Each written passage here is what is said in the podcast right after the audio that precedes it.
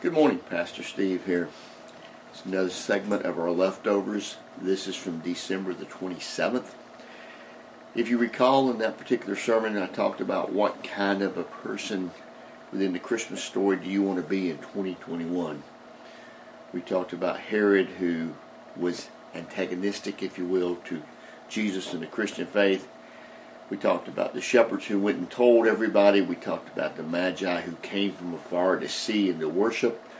And we talked about those scribes and Pharisees that told Herod where to find the baby Jesus, but they did nothing. They were basically inactive. They were basically uh, non-existence as far as why didn't they go and worship the child. I want to talk a little bit differently this day, but staying on the same theme in some ways about what do we expect? What do we see in 2021, especially compared to 2022? We've only got two days left, roughly, of 2020. Uh, I don't know about you, but I'll be glad to get rid of it for all the things that have happened, for all the sorrow that has occurred, and all the tragedy that, has occurred within the world and with our family. But I keep looking toward Jesus Christ. And I keep thinking that as a Christian, we often look at God in the wrong light. God is a God of resurrection. Resurrection. Not just new beginnings. We celebrate new beginnings and we say God's a God of, of new beginnings and He starts things afresh, but not only does He start things afresh, He brings life out of death. Think about the entire story through the Bible. Think about the continuity and how God continues to bring new life and new freshness out of things that people think are gone. Adam and Eve. They sinned in the garden. They're kicked out of the garden. We think that should be the end of it, but no. God takes them under his hand. He provides for them. He clothes them.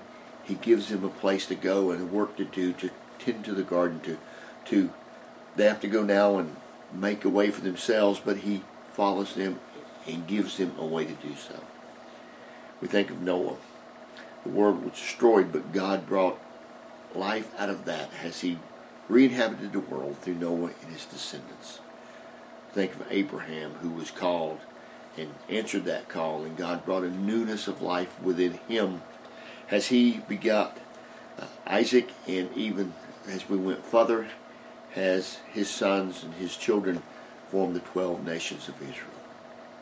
We think about how Moses was called to lead the people out of Egypt from slavery into the promised land, into a land flowing with milk and honey how Joshua did the same.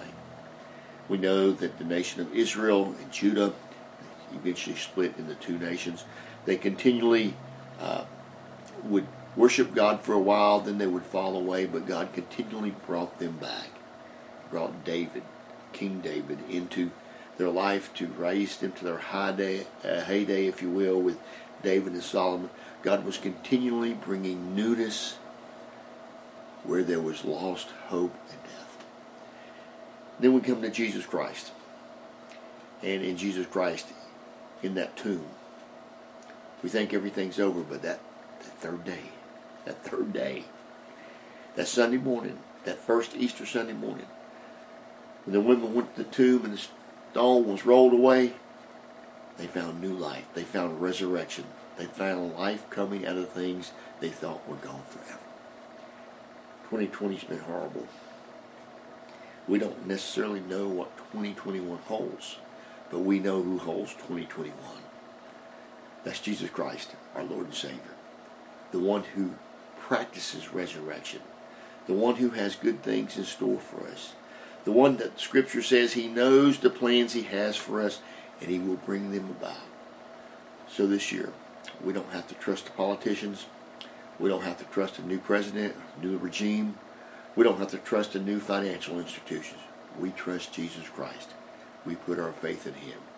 We look to Him and know that we're going to have a successful 2021 because Jesus Christ is our Lord and Savior.